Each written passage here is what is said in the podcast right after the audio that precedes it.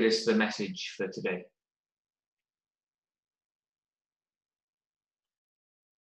Good morning. Thank you, Drew and Cheryl. Uh, if you've got a Bible there, it'd be great if you could turn with me to Genesis 18 as we carry on the next installment of Abraham's story. Uh, if you haven't got a Bible, uh, don't worry, I think the words should be on the screen. So we're now looking at Genesis 18, verses 16 to 33. When the men got up to leave, they looked down towards Sodom, and Abraham walked along with them to see them on their way. Then the Lord said, Shall I hide from Abraham what I am about to do?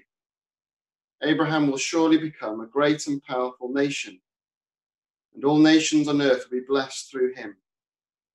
For I have chosen him so that he will direct his children and his household after him, to keep the way of the Lord by doing what is right and just. So the Lord will bring about for Abraham what he has promised him.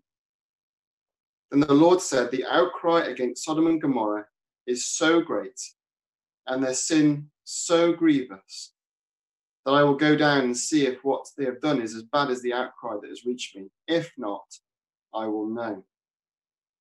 The men turned away and went towards Sodom, but Abraham remained standing before the Lord. Then Abraham approached him and said, Will you sweep away the righteous with the wicked? What if there are 50 righteous people in the city? Will you really sweep it away and not spare the place for the sake of the 50 righteous people in it?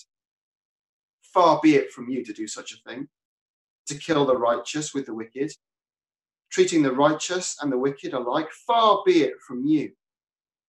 Will not the judge of all the earth do right? The Lord said, If I find fifty righteous people in the city of Sodom, I will spare the whole place for their sake. Then Abraham spoke up again. Now that I've been so bold as to speak to the Lord, though I am nothing but dust and ashes, what if the number of the righteous is five less than 50? Will you destroy the whole city for lack of five people? If I find 45 there, he said, I will not destroy it. Once again, he spoke to him. What if only 40 are found there? He said, For the sake of 40, I will not do it. Then he said, May the Lord not be angry, but let me speak. What if only 30 can be found there? He answered, If I will not do it, I will not do it if I find 30 there. Abraham said, Now that I've been so bold as to speak to the Lord, what if only 20 can be found there? He said, For the sake of 20, I will not destroy it. Then he said, May the Lord not be angry, but let me speak just once more. What if only 10 can be found there? He answered, For the sake of 10, I will not destroy it. When the Lord had finished speaking with Abraham, he left, and Abraham returned home.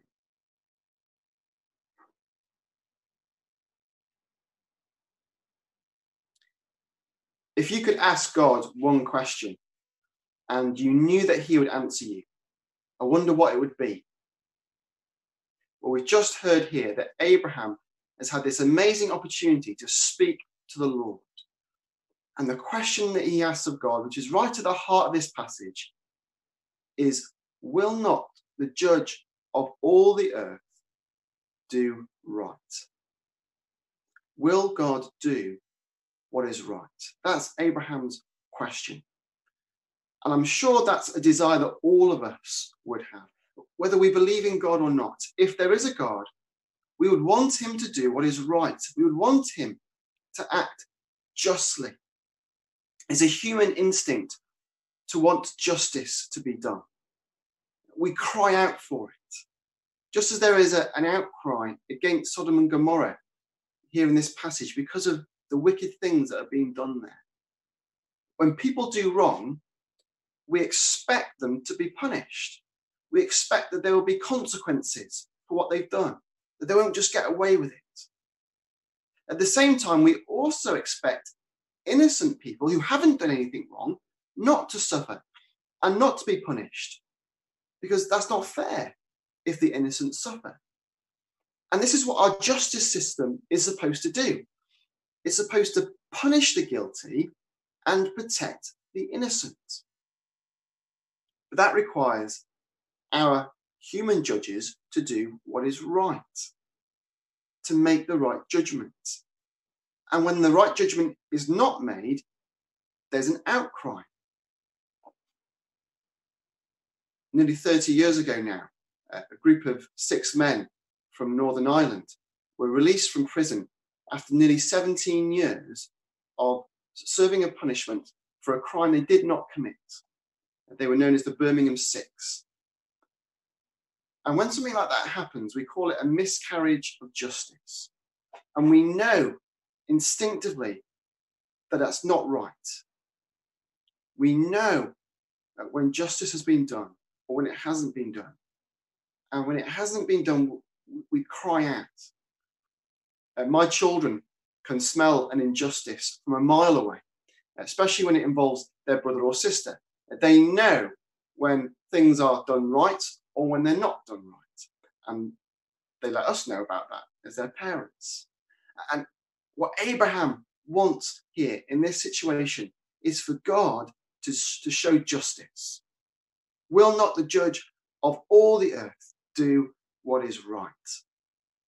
Now, notice that his question is not whether there should be judgment against Sodom and Gomorrah, but should that judgment include those who are innocent? Will you sweep away the righteous with the wicked? He asked God. If our human judges are to punish the guilty but protect the innocent at the same time, then surely the divine judge, the judge of all the earth, should be able to do the same. So, will God, the judge of all the earth, do what is right? This is what Abraham expects of God. Why is that? Why does he expect God to do what is right? Well, because Abraham knows what God is like. Look again at verse 19 of chapter 18. The Lord says, I have chosen him, Abraham, so that he will direct his children and his household after him to keep the way of the Lord by doing what is right and just. What does it look like to keep the way of the Lord? Will you do what is right and just? Because that's who God is. He is a God of justice. Justice is right at the heart of who God is. We read in Psalm 99 that the king loves justice. He does what is just and right. Deuteronomy 32 says of God, his work is perfect.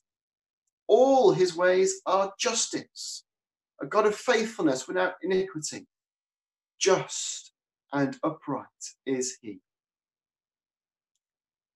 So Abraham's argument here to God is based on his knowledge of God, on his knowledge of God's character and God's ways. He expects God to act in line with who he's revealed himself to be and what he expects of others. Nobody likes a hypocrite, do they? It's somebody who, who says one thing but does the opposite. In the last month or so, we, we've seen two government medical advisors having to step down because they didn't follow their own advice about the lockdown. They said one thing, but they did the opposite. And Abraham desperately wants God not to be a hypocrite, to say one thing about justice and wanting people to follow the ways of justice, but not to do it himself. And he gets very passionate about this. Far be it from you to do such a thing, to kill the righteous with the wicked, treating the righteous and the wicked alike. Far be it from you. So, will God do what is right in this situation? Well, we'll find out shortly. But this exchange between the Lord and Abraham reveals some other important things about God. And it helps to dispel some of the stereotypes that have been built up about God, uh, particularly the God of the Old Testament.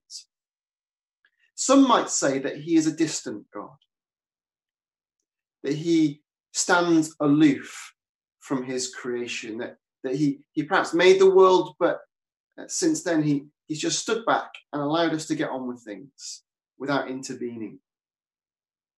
Well, that isn't the case because we see here very clearly that God shares his plans with Abraham.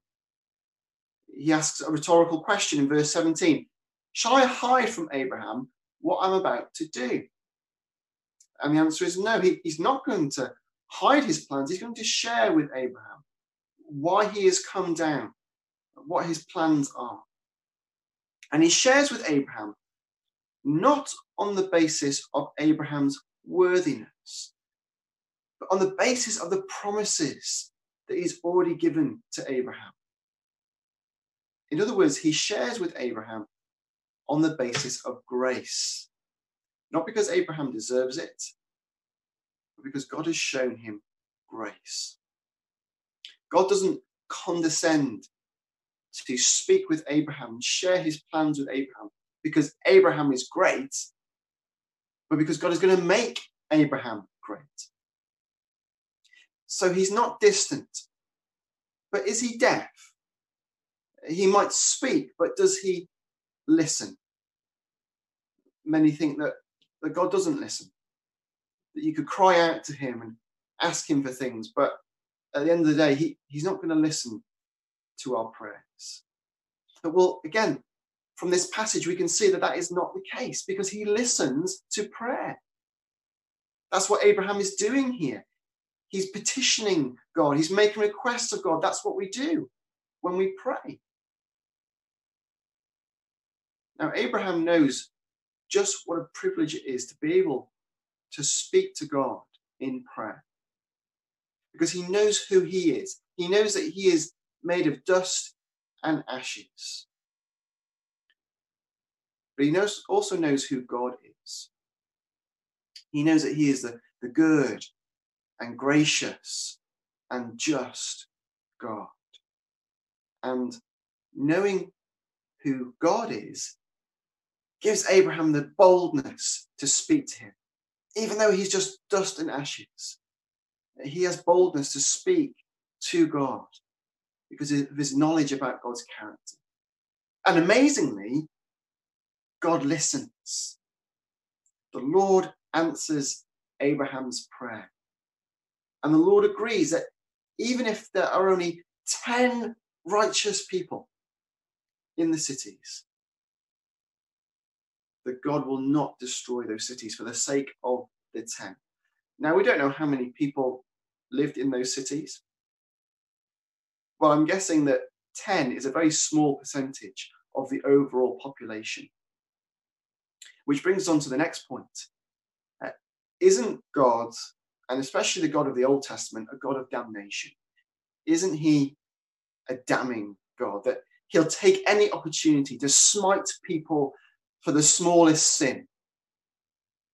Well, no, he isn't, because we see here that he withholds judgment, that he is willing to spare the wicked for the sake of the righteous. He's willing to spare the whole city, even if there are only 10 righteous people there. And God doesn't act on impulse. Some might think of God like that, that he just throws down lightning bolts from heaven uh, at will.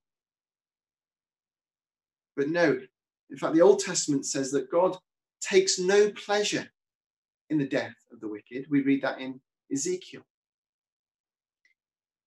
Uh, you know, it's passages like Genesis 19, when taken out of context, that build up this picture of, of the God of the Old Testament being full of fire and brimstone, a God of, of damnation and, and destruction. But the very passage that we might think builds this stereotype actually dispels the stereotype. Because we see here that the Lord is slow in bringing judgment. in verse 20, we saw that the Lord says he has come down to see if what is being done is as bad as the outcry that has reached him. Now, God doesn't need to come down to earth to see this because he's God. He knows all things, he sees all things. But what he is showing Abraham and us is that he acts on the basis of evidence, just like a human judge. God's judgments are based on evidence. He wants to see uh, if this outcry that has come to him is as bad as he suggests. And he actually waits until the point is reached when judgment becomes inevitable. When the wickedness has grown so great that judgment has to be done and the wickedness has to be punished. And often there is a delay in that point being reached, not because God doesn't care about evil and wickedness, but He wants to leave as much time as possible for people to change. He says, if they're if what they're doing in Sodom and Gomorrah is not as bad as the outcry suggests, I will know. And there's the suggestion there that there could be a last minute reprieve. If things aren't as bad as this outcry suggests, then perhaps God won't bring judgment. So hopefully you can see that the stereotypes that you might sometimes hear about God aren't true. He is not distant, he's not deaf, and he's not damning. He's a God who shares his plans. He's a God who listens to prayer. And he is a God who withholds judgment until the last possible moment. And he's the same God today. He still shares his plans with those that he has given his promises to. He still listens to prayer when we pray to him in Jesus' name. And he still withholds judgment. He is slow in bringing judgment, he is patient. Now let's go back to the question that Abraham asked Will not the judge of all the earth do what is right? Now you need to read Genesis 19 to find out the answer to that question. And we don't have time to read it now. So why not, after the service, have a look at Genesis 19 for yourself? But I'm going to give you the answer. I'm going to tell you the, the ending of the story. And yes, God does do what is right. The two angels who are with the Lord, uh, when the Lord appears to Abraham, they go down to Sodom and Gomorrah and they see for themselves what's going on in the city. And they see just how widespread the depravity and the wickedness in those cities is. They see that, that everybody is involved in this depravity. One commentator says that the sins of Sodom that are revealed here in Genesis 19 include pride, self satisfaction, self indulgence, lack of concern for the poor and needy, arrogance, and sexual immorality. That, that's quite a list. And it's this evidence that tips the balance and makes judgment inevitable. That judgment arrives at daybreak, that the sun comes up and burning sulfur comes down from heaven destroys the whole plain and everything in it, except for, uh, for one little town uh, where, where Lot is permitted to flee with his family. So justice is done. The guilty are punished, but the innocent are also protected because Lot and his family are rescued. Now, there are some vital lessons that Genesis 19 teaches us which we need to listen to. And we need to listen to these lessons because our future depends on it. We've been given a lot of messages at the moment, aren't we? A lot of advice is coming from the government and from scientists telling us uh, how we should respond to the coronavirus. Uh, we've had to take a lot in uh, just in this last week, new messages, and trying to decipher them and, and understand what they mean for us and for our families. Well, here's another message for you this morning. But this message doesn't just regard your physical health and your life in this world, it re- regards your spiritual health and your eternal life. So it's vital that you listen. And the first lesson that we can take from Genesis 19 is that God's judgment is real. It's no joke. When Lot warns his future sons in law that this judgment is coming on Sodom, did you notice what they did? They thought he was joking.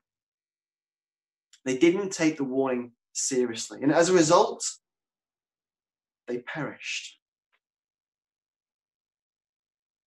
Now, if you're not used to hearing messages like this about judgment, I appreciate it, it could be hard to take seriously. We might scoff at the idea of judgment. We might think, well, isn't that what they believed back in the Dark Ages? You know, fire and brimstone coming down from heaven. We're so much more enlightened now, aren't we? We don't have to fear that kind of stuff anymore.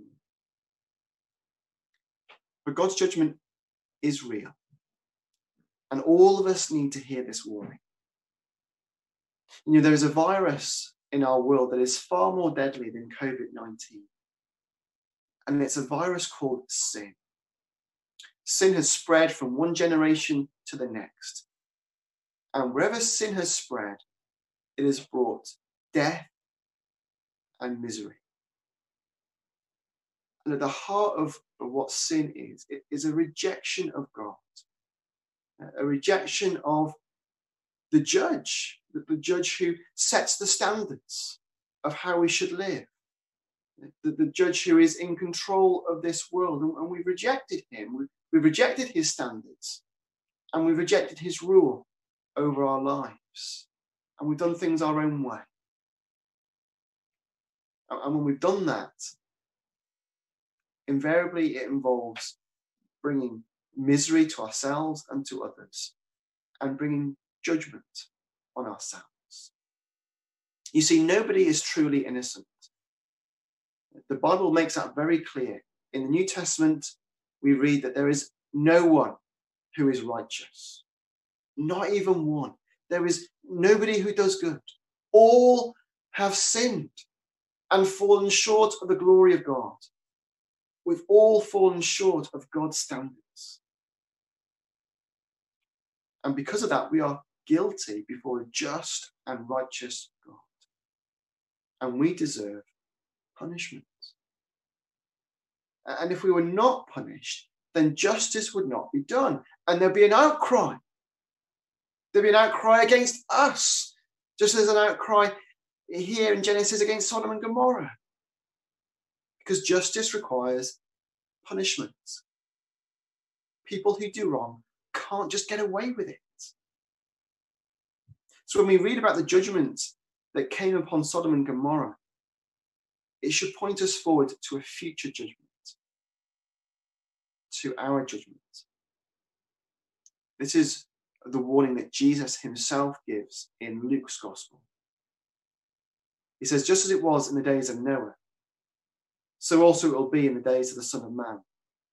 People were eating, drinking, marrying, and being given in marriage up to the day that Noah entered the ark.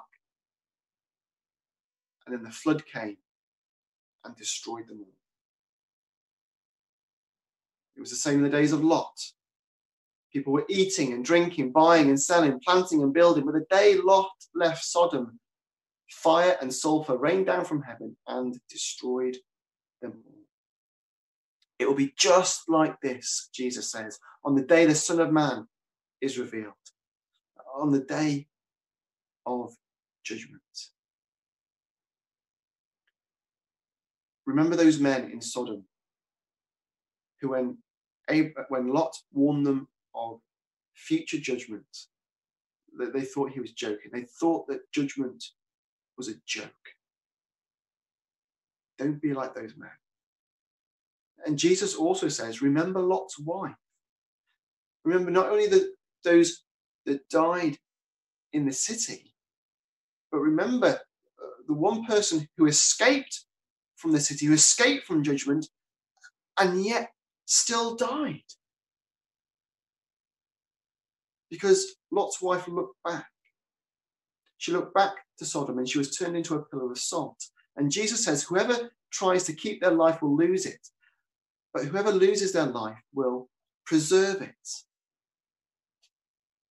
The fact that judgment is real and that it is coming should make us want to, to change, to change the way that we live, to turn away from our old life and the things that we used to do and to start living a new life. The Bible calls that repentance. What we shouldn't do it is what Lot's wife did and to look back. And this is a warning that we need to take seriously. But we also need to hear that there is a way of escape. And there's a way of escape because God is merciful.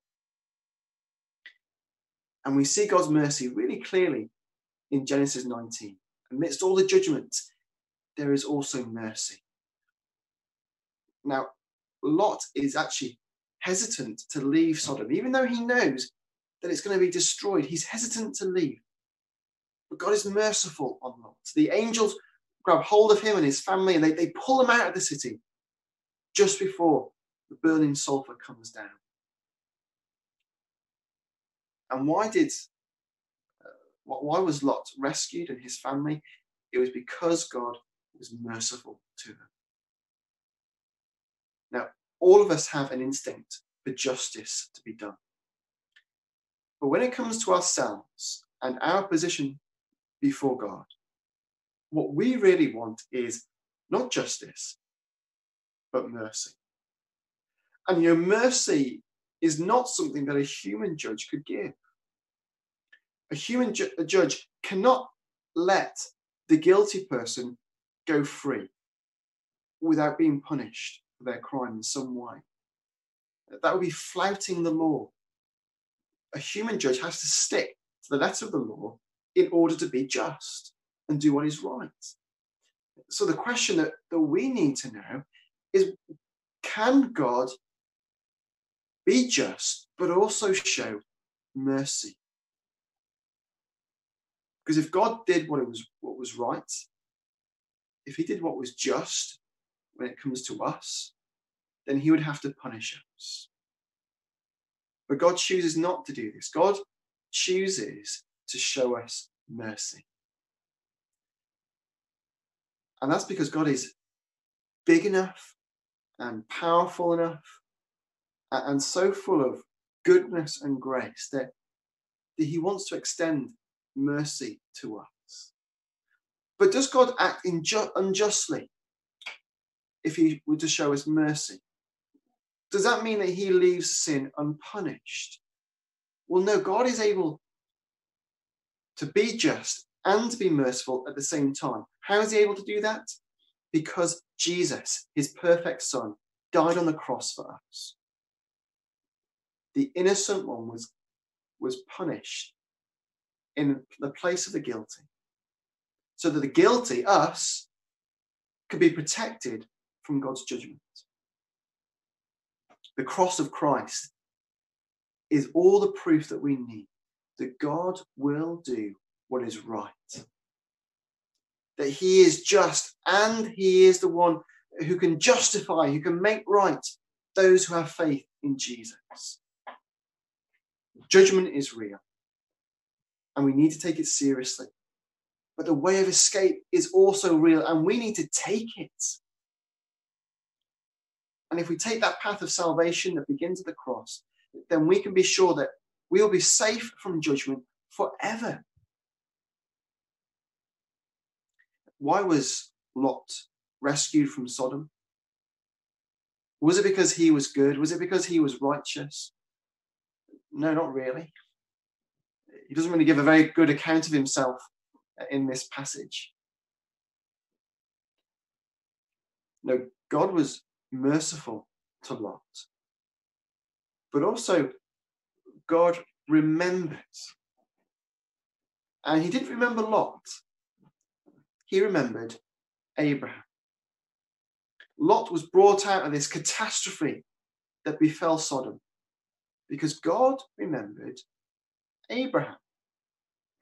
And the story of Sodom and Gomorrah begins with Abraham and it ends with Abraham. God didn't remember Lot. He remembered Abraham, who had prayed for Lot, who had interceded for Lot, who had acted as a go between, praying on behalf of the righteous and the innocent. And God answered Abraham's prayer. God answered Abraham's demand for justice. And the good news for us is that we have somebody even greater than Abraham interceding for us. We have the Lord Jesus Christ standing in heaven before the judge of all the earth, and he is interceding on our behalf. Uh, and Jesus says to God, He says, Will you do what is just? Will you do what is right? Because I have died for these people's sins. And Jesus can produce the evidence of his wounds.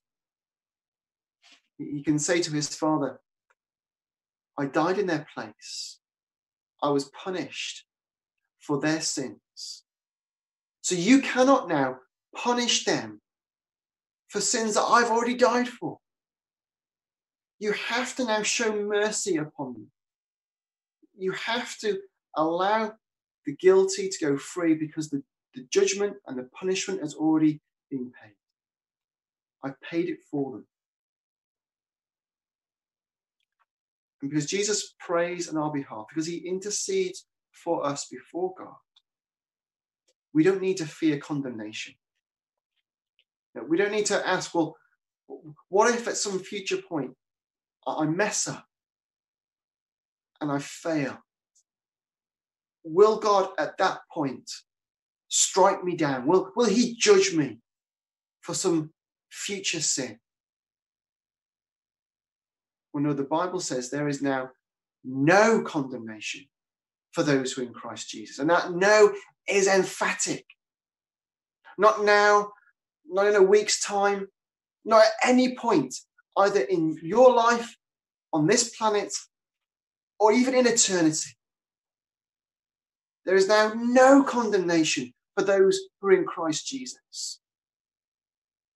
Because Jesus has paid the punishment for our sins. The innocent was punished so the guilty could go free.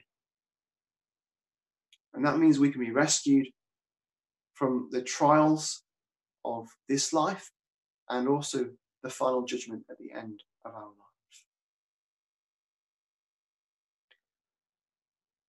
On the 26th of December 2004, uh, John Chroston was enjoying a day on the beach with his family in Thailand. And he was out swimming in the sea and he noticed that there was a strong undercurrent. And then he noticed that a large lagoon quickly drained of, of water and that there was uh, the keel of a fishing boat wedged in the sand. And he knew instantly what this meant. And so he rushed up the beach, uh, shouting out to everybody, Tsunami! And he urged people to flee from the beach, to escape the destruction that was coming, this wave that was about to hit. And when that wave did hit, it brought devastation and death to a vast area around the Indian Ocean. Hundreds of thousands of people lost their lives. People who were living life, who were enjoying uh, the festive holiday. People who were alive and laughing one moment, and the next moment the wave came. And there was no warning. People didn't know that this was going to happen. The wave came out of nowhere and destroyed everything. I pray that the, the story, the true story of Sodom and Gomorrah would be like that man running up the beach, crying out tsunami, urging people to flee. I pray that, that this will be a warning for you and that you would listen to that warning, that you would take this seriously. And you'd also take seriously the escape route, that the way out of this judgment. We can trust God to do what is right. We can trust that He will punish those who have done wrong. He will not allow the guilty to get away with it, but He offers mercy to those who trust in Jesus. Let's just take a moment to pause maybe to consider where we're at this morning before God. And let's pray together.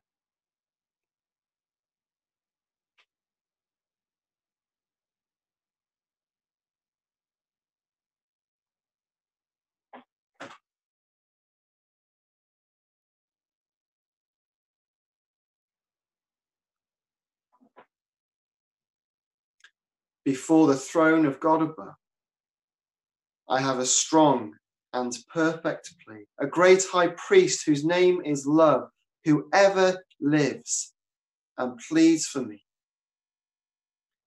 And Lord Jesus, because our names are graven on your hands and because our names are written on your heart, and because we know that you ever live to intercede for us, standing in heaven before the judge of all the earth that no tongue and no power can make us depart from the presence of God. Nobody can now accuse us if we're in you, if we're trusting in you for our salvation. There is now no condemnation for those who are in Christ Jesus. And this future judgment that will come, that that Sodom and Gomorrah points us forward to, it will not come upon us if we trust in you.